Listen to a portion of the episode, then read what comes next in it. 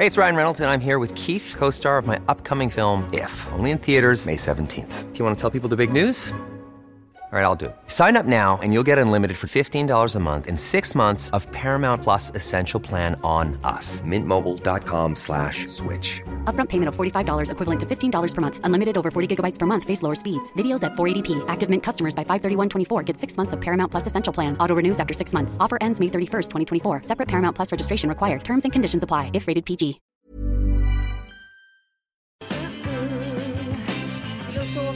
Salong ska det bli nu och eh, den frågan som jag har valt den här gången är ordets makt och vanmakt. Lars Trädgård, eh, professor i historia, välkommen hit. Du har varit här tidigare och vet inte vad det här kommer att handla om. Det blir spännande. Eh, det blir vad det blir och det är det som är bra. Eh, och Martin Hägglund, professor i eh, litteratur och filosofi som vi hörde alldeles nyss, aktuell med den här boken som är så spännande. Men eh, det här är ju viktigt för orden är ju, kan ju bli både makt och vanmakt. Eh, bara rent spontant, vem vill börja? Du fick du börja Lars. Ja, alltså det är klart att vi, vi har ju levt med det här. Du nämnde eh, Åsa tidigare som ju skrivit också böcker om de här frågorna kring eh, Konspiration. Ja, konspiration och alternativa fakta mm. och, och hur... Så att säga, för Ska säga Åsa Wik först till tittarna? Ja, ja förlåt mig. Precis. Tack, är, tack, tack. Ja. Vi ska inte vara så familjära här. Eh, men, men poängen är ju lite grann att förr i världen kan man säga att man hade en föreställning i alla fall om att, att folk var överens på något sätt om verkligheten. Och så kunde man diskutera liksom olika synpunkter på vad som skulle göras och hur man skulle förändra verkligheten. Men det fanns någon form av gemensam liksom nämnare i, i, i verkligheten och man var också överens om språket. Men nu är det liksom hela havet stormar, känns det som lite grann. Eh, så att man har de här liksom användandet av ord och diskurser och begrepp och föreställningar om, om verkligheten som gör liksom att man polariserar på flera nivåer samtidigt. Och det där gör det väldigt, väldigt svårt att, att, ha ett samtal tillsammans med någon som inte kanske egentligen vill ha ett samtal på de premisserna. Men har du på något sätt eh, nytta av att du är historiker här? Att du ser vad som har hänt med ord och som makt och vanmakt genom historien? Kanske, kanske lite grann. Alltså jag, jag, när jag började läsa eh, som historiker på, på Berkeley på slutet av 80-talet eh, så var det just en tid när man började prata just om diskurser och ord. Det blev ett väldigt fokus på detta. Man rörde sig bort ifrån en historikeransats som handlade mer om att räkna saker i ekonomin och det sociala livet. Och då var man väldigt känslig just för ordets makt. Va? För att den här liksom konstruktionen av en verklighet eh, i termer av ord och diskurser eh, gjorde att man liksom insåg att det fanns inte bara en solid verklighet där utan det fanns också en konstruktion av en verklighet. Mm. Och där blev ju ordets makt väldigt viktigt. Va? Vem var duktig på att skapa en övertygande berättelse eh, om var vi befinner oss. Och detta är ju liksom politikernas centrala uppgift egentligen, mm. att kunna skapa sån berättelse. Vi och då om. får man makt? Då får man, vid presidentvalet i USA idag så ser vi ju detta, eh, den här kampen. Eh, och i Sverige klagar vi nu ofta på att vi inte längre har politiker som förmår att berätta en sammanhängande berättelse, mm. varken om nuet eller framtiden. Martin, om jag bollar över till dig. Eh, I USA, natten mellan tisdag och onsdag, så hörde vi den första debatten. Ja. Eh, och människor eh, i hela världen nästan satt och lyssnade på de här två presidentkandidaterna, Absolut. Biden och Trump. Eh, vad skulle du säga utifrån den här kontexten, makt och vanmakt? Ja, jag tyckte vi redan, eh, Lars zoomade in på flera viktiga aspekter här. Jag skulle säga att som, en sak som för mig är väldigt viktigt att komma ihåg när man ser vad som händer med diskursen i USA och det kan tyckas som så här, hur kan så många eh, följa med Trump i hans tirader och så, så tror jag det är väldigt viktigt att komma ihåg att eh, det finns en annan form av vanmakt där många människor har en reell levd social erfarenhet av att inte ha tillgång till maktens centrum, inte ha tillgång till hur de här sakerna utövas. Och det är det som Trump använder sig väldigt mycket av. Och det är viktigt, så att det är viktigt att komma ihåg att det finns liksom en reell vanmakt som ligger under eh, eh, det inflytande han har. Och det, och det kanske mest tragiska är just att det finns ett reellt problem som inte bara är ett diskursproblem utan har att göra med reella materiella och sociala villkor som då kan kanaliseras in i Trumps konspirationsteorier men som skulle kunna vändas till en större politisk medvetenhet. Om man tar Trump då så, så är det ju så att många av dem som valde honom och är fortfarande är hans väljare de eh, har ju en avsky för elitism och mm. eliten och så vidare. Han tillhör ju verkligen eliten. Han är eh, miljardär, mm. han är företagare och han är också USAs president. Yeah. Och ändå lyckas han med sina ord framstå ja. som killen som kommer, the underdog. Och... Absolut, och det säger väldigt mycket om hur långt det har gått med den sociala fragmenteringen och misstron i USA. För jag tror att väldigt mycket, hur Trump kan lyckas med det, det har egentligen bara att göra med hur han bryter så här, diskursiva regler, om vi säger så. Hur gör han det då, Ja, men genom att eh, senast i presidentvaldebatten, sådana här saker som man verkligen tycker att så här, det här borde stänka honom. Men jag tror att väldigt mycket av att han eh, eh, agerar ut en typ av eh, desperation som folk kan känna och, och tycka att okay, ja, skönt att det är någon som i alla fall talar klarspråk oavsett vad han säger. Eh, och eh, det, så det handlar mycket mindre om innehållet än om känslan att det, att det, det finns en tuff kille på vår sida. Mm. Mm. Jag tror det är jättebra poäng. Va? Jag kommer ihåg efter förra valet så eh, var jag med på en eftervalsdiskussion kring Trump och mot Hillary Clinton. Då. Och jag sa det att jag tror det finns politiker talar i två olika språk. Det finns de som pratar prosa och de som är poeter. Och då chockerar jag alla med att säga att Trump var poeten i, i det här sammanhanget. Eh, Hillary Clinton pratade som en teknokrat. Va? Eh, och det fanns inte någon lukt av autenticitet i det hon sa. Medan Trump va, han var kanske brutal och lite bufflig men han framstod också som en verklig människa för väldigt många av dem som röstade på honom. Eh, och sen att han sa massa dumma saker och elaka saker gjorde egentligen bara det ännu mer trovärdigt. För han framstod då på något sätt som en av oss. Snarare liksom någon som sitter där uppe och pratar på ett språk som vi knappt fattar vad det, vad det innebär. Eh, så det där tror jag är viktigt också att förstå. Makten i språket, i vilken mån är du folklig i mm. ditt språk? Mm. Och det, det är kanske inte något vi bryr oss om inom akademin, men i politiken är ju det här synnerligen viktigt. Mm.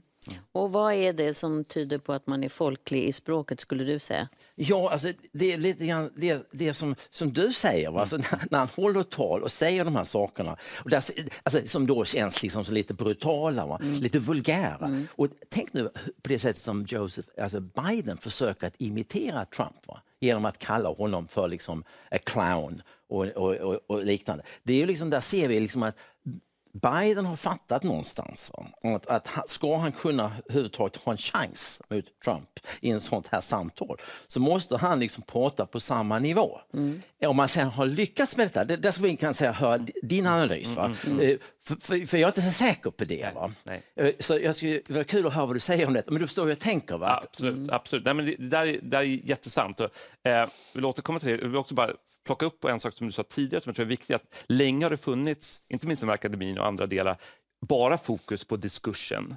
Och, och, det blir väldigt förledande om man inte förstår. Om man nu talar, berätta ja. vad diskurs är i det här fallet. Här, vi, vi, vi, säger så här, istället för att prata om, säg, eh, arbetarklassens villkor så pratar vi om bilden av arbetarklassens villkor, berättelsen om den. Mm. Och det är en viktig del av analysen, men om den frikopplas från de reella villkor under vilka människor lever sina mm. liv, hur de förlorar jobben, eh, vilka typer av sociala möjligheter de har i sin tillvaro. Om man inte förstår kopplingen mellan dem så kan man aldrig förstå hur Trumps diskurs, om vi nu får använda det ord, eh, kan ha, kan ha det, den dragningskraften. För att jag tror att det bara är det finns en djup känsla i stora delar av den amerikanska befolkningen av att man blivit sviken av teknokraterna, sviken av samhället på jättedjupa sätt. Och om det har sjunkit tillräckligt lågt, då kan det vara tillräckligt att det finns någon i alla fall som, som säger eh, jag kan inte säga det här ordet på TV4, men eh, eh, som, som just eh, visar fingret åt etablissemanget. Och den gesten i sig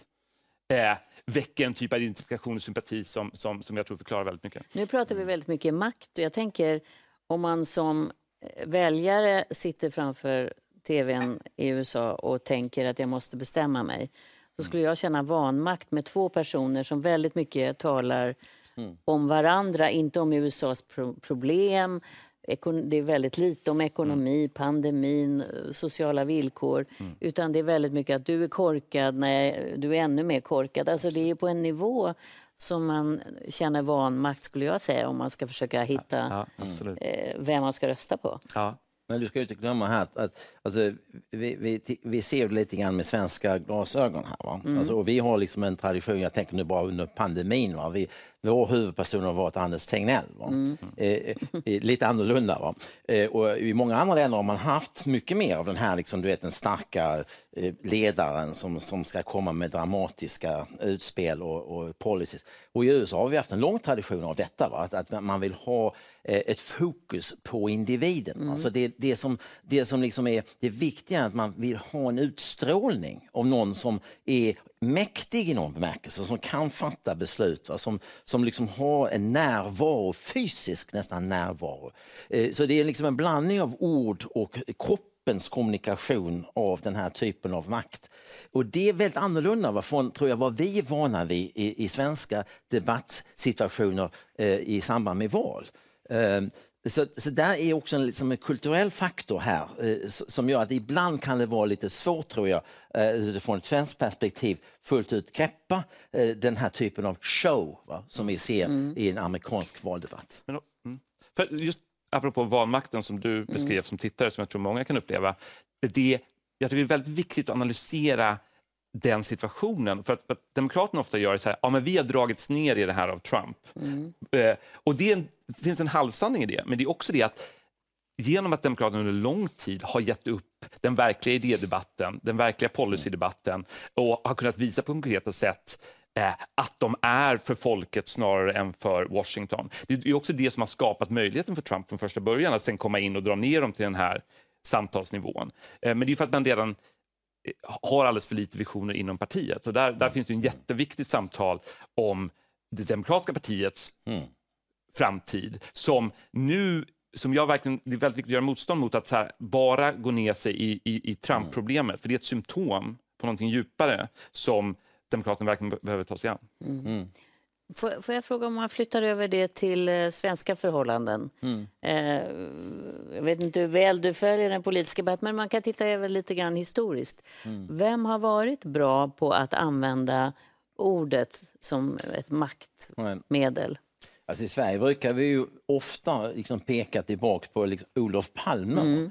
Och, och det säger ju lite grann om, om en viss futtighet kanske i, i det, det svenska. Över 30 år sedan, Ja, ja. Precis, och, och, och det är väl lite grann också det att vi, så att säga, tror jag också, alltså ibland brukar, brukar jag skämta säga det, vi, liksom, vi är ett land av, av bönder som har blivit ingenjörer. Och, och, och det är det vi är ganska duktiga på. Va? Men vi är inte, inte, med vissa undantag, ett land av filosofer. Eh, och så den här liksom retoriska talangerna va? som också är kopplade till showmanship va? Är, är liksom inte riktigt vår paradgren. På gott och ont. Va? Alltså, du är inne på en jätteviktig fråga, liksom, politikens innehåll. Alltså, I USA ju, har vi en tragisk situation nu va? med eh, ett demokratiskt parti som inte tycks ha lärt sig någonting efter 2017. Ingenting, vad jag kan se. Eh, det finns inte en enda liksom, tanke som är sammanhängande, som på, på, på, på verkligheten kan liksom engagera in människor. Där du så det kombinerar en slags sammanhängande berättelse om Amerika och dess framtid med konkreta förslag på hur man faktiskt ska eh, verklig, göra detta till en verklighet.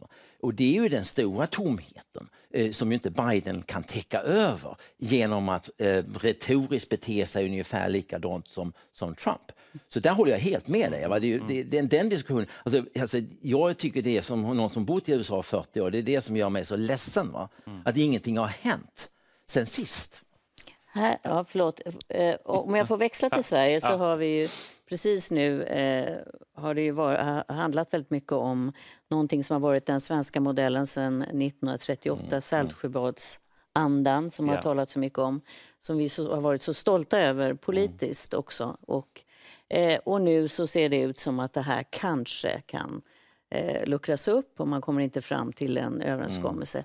Eh, då är frågan med socialdemokratin som ändå har innehaft makten under en väldigt lång period. Vad har de tappat när det gäller ordets makt? För att det har ju ändå varit ganska många som har, vi har Sträng och vi har Palme och, och sådana personer som har kunnat eh, berätta historien om folkhemmet. Ja. Och nu eh, så ser man inte den berättelsen längre. Absolut.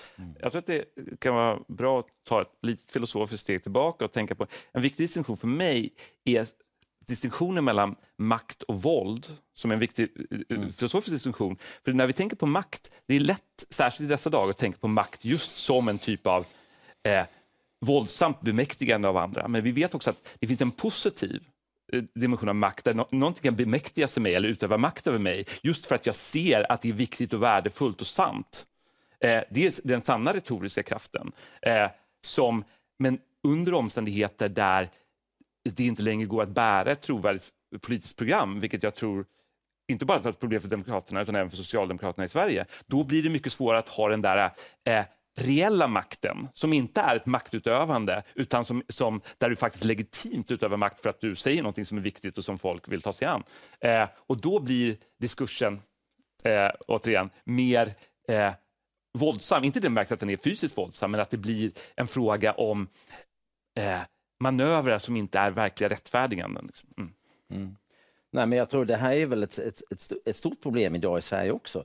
Eh, vi, vi ser ju liksom tendenser i Sverige till samma eh, polarisering som vi, som vi har sett i USA. Och den har ju då tyvärr att göra så där med att man inte egentligen har en berättelse som har en slags universell right, kraft.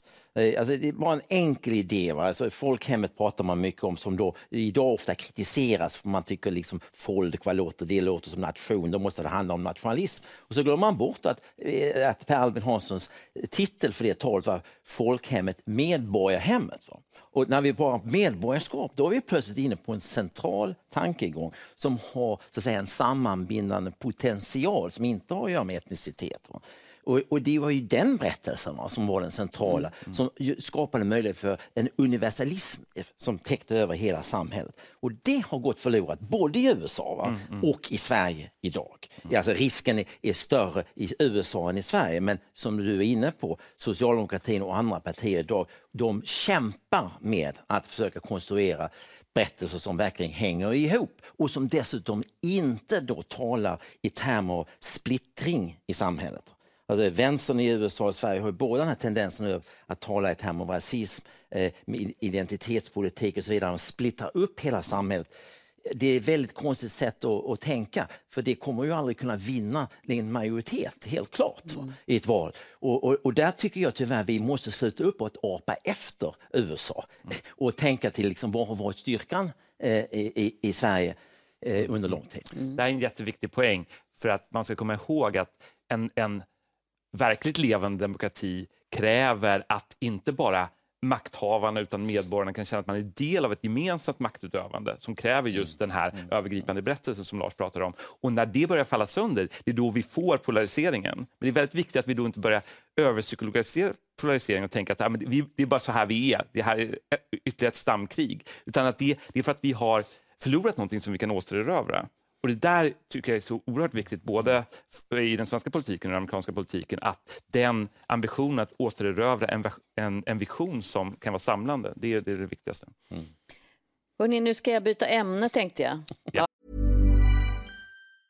It's that time of the year. Your vacation is coming up. You can already hear the beach waves, feel the warm breeze, relax, and think about work. You really, really want it all to work out while you're away. Monday.com gives you and the team that peace of mind. When all work is on one platform and everyone's in sync, things just flow wherever you are. Tap the banner to go to Monday.com. Millions of people have lost weight with personalized plans from Noom, like Evan, who can't stand salads and still lost 50 pounds. Salads, generally, for most people, are the easy button, right? For me, that wasn't an option. I never really was a salad guy. That's just not who I am. But Noom worked for me. Get your personalized plan today at Noom.com. Real Noom user compensated to provide their story. In four weeks, the typical Noom user can expect to lose one to two pounds per week. Individual results may vary. Ja. Och ämnet är då varför måste själen vara dödlig för att vara levande? Det är lite Jag, hans område. jag tycker vi börjar där. Ja, eh, en sak jag är väldigt intresserad av mitt eget filosofiska arbete är just att ta begrepp som vi tror kräver någonting övernaturligt eller evigt eller odödligt och visa att vi kan förstå dess mening och innebörd eh, på ett djupare sätt just genom att se hur den är förbunden med oss som dödliga, sårbara, bräckliga varelser. Och, eh, så jag har varit väldigt intresserad av, eh, med början i Aristoteles som tänker på själen, inte som någonting övernaturligt utan som att alla levande varelser är besjälade för att de har eh, ett inre syfte. Här, den här stolen som jag sitter på har ingen själ, för den bryr sig inte om någonting. Men så fort du har en varelse som bryr sig om någonting, som tar vissa saker som bra eller dåliga, då en är det myra ja, bryr sig om sin stack. Absolut. Det, man kan gå ända ner till den nivån. Absolut, men sen mm. finns det en viktig skillnad med hur vi är besjälade. För, att för andra djur, i alla fall bland de djur vi känner till, då är det givet vad som är bra eller dåligt. Om jag är en fiskmås, är bra att äta fisk och det är dåligt att, att inte ha någon fisk att äta. Men för oss, vi kan ställa oss frågan, så här, vad borde vi äta? Hur borde vi leva våra liv? Och det är vår, vad jag kallar vår andliga frihet, där, eh, som också bygger på att vi är dödliga levande varelser, men där vi kan ta oss an de här större frågorna. Mm. Mm. Ja, nej men, ja, alltså jag, jag, tycker ju på något sätt tror jag, um, alltså, om jag ska hitta en vinkel in i detta mm. så, så skulle jag säga att det som väl oroar mig ibland va, är apropå det här med poesi kontra prosa, va, mm. är att vi har hamnat i ganska teknokratiska föreställningar om hur vi ska skapa ett samhälle. Absolut. Eh, jag som historiker tyckte att, att på, när man tittar på 20-30-talet i Sverige så, så hade man liksom en, en, mycket bredare förståelse vad, liksom, vad poängen var med ett samhälle. Mm. Men sen någon gång efter andra världskriget så började vi se samhället som en manick. Mm. Historikerna tar över, eller förlåt, eh, statsvetarna tar över från historikerna. Eh, och man börjar liksom experimentera med den här manicken. Det blir något vetenskapligt av det, ungefär som det bara handlar om naturvetenskap. Och då försvinner den här dimensionen som, mm. som du är ute och far efter. Ja. Mm. Det vill säga att det är någonting lite mer med livet egentligen. Mm. Mm. Och vi ser det även om vi tittar till exempel institution som en av mina ägare, Ersta diakoni. De eh, vill inte längre prata om kallet.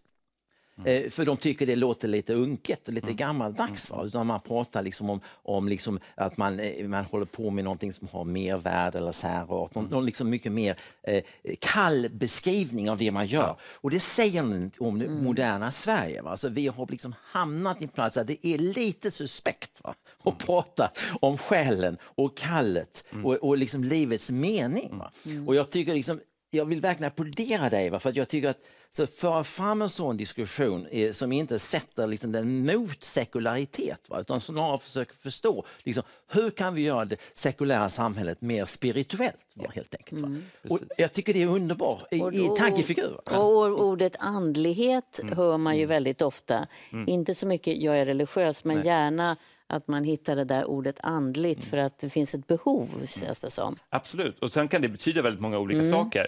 Och men jag tror mycket av responsen på min bok har just, handlar just om det som Lars mm. tog upp. Att, att eh, nu kan man ta sig an de här frågorna och det här språket utan att behöva köpa något övernaturligt eller ovetenskapligt. Jag försöker integrera det i en, i en sekulär världsförståelse och att det faktiskt ger en djupare förståelse av vad det innebär att vara kallad att göra någonting, att verkligen hänge sig åt någonting.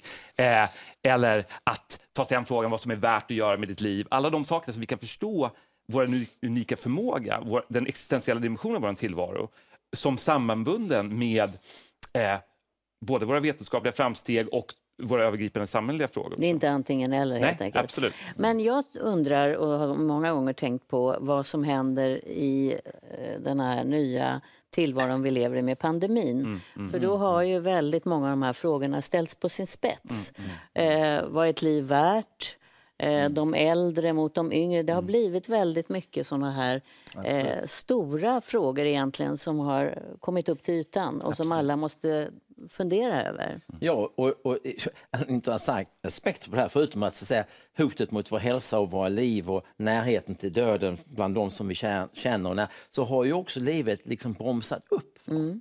Och det har skapat ett intressanta små utrymmen va? för folk plötsligt liksom har, har, har tid va? att börja fundera. Alltså det, det räcker inte bara med att det är bra att tänka på massa Man måste också lugna ner sig. Va? I det här teknokratiska samhället som vi lever så handlar det också om att det har blivit uppspidat. Va? Att allting går så snabbt.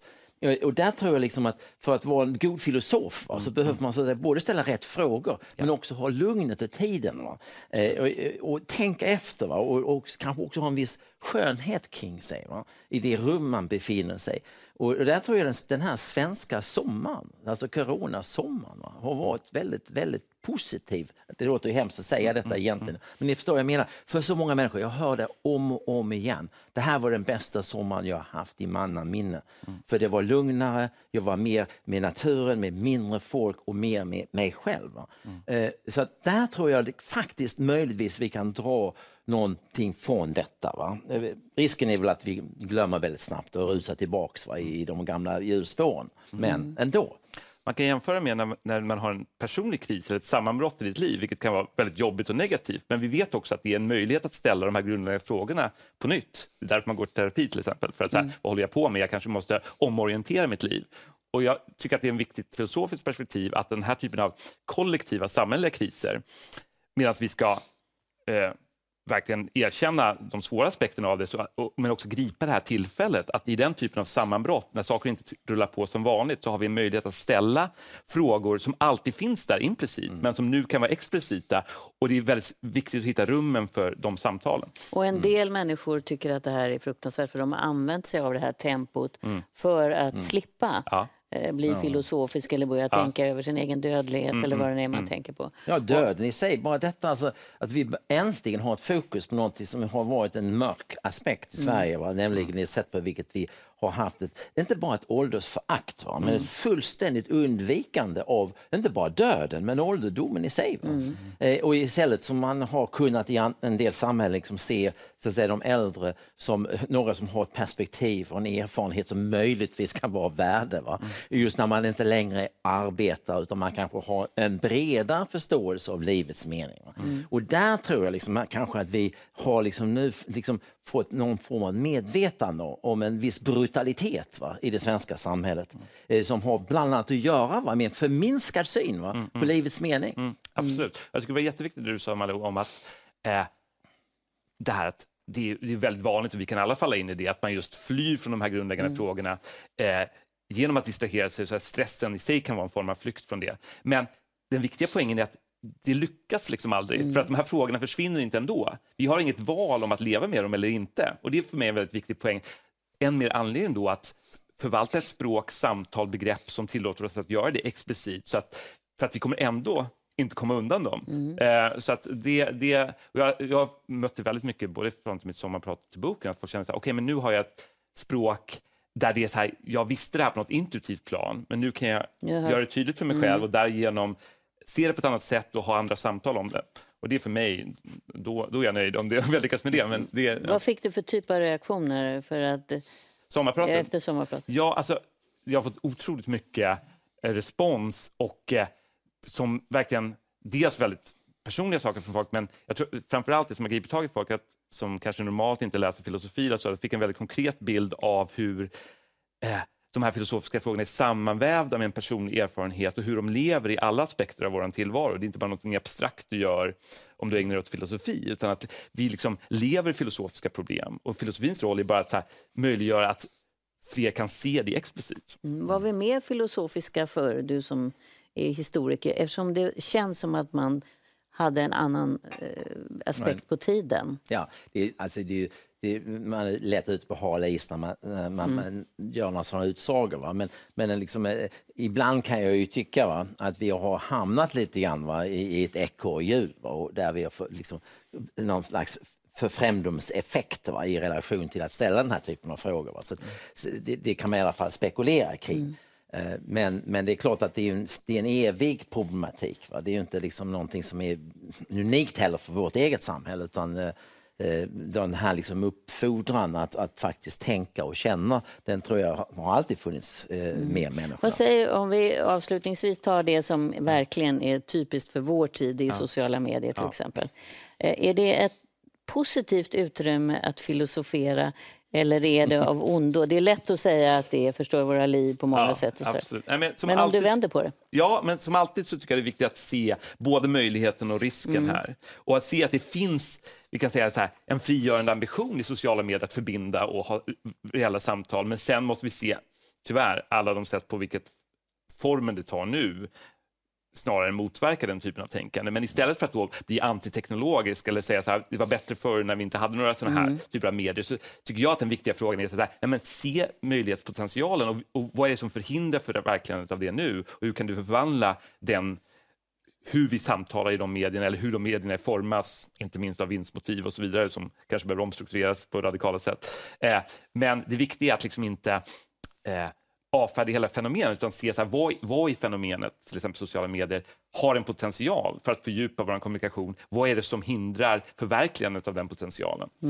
Jag håll- håller helt med om det. Eh, Men vi kan tänka på människor som tidigare inte hade någon som helst access. Va? Men jag tar funktionshindrade till exempel, och äldre för den delen, va? som liksom tidigare bara satt väldigt isolerade de facto. Va? Alltså att, att kritisera sociala medier i det perspektivet blir ju bara, bara ett konstigt. Va?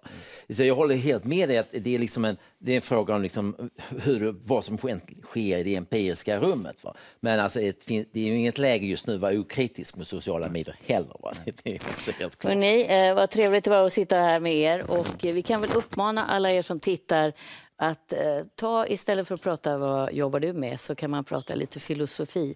Det är inte så svårt som det låter. Ta några av våra frågor. Hörrni, trevlig helg.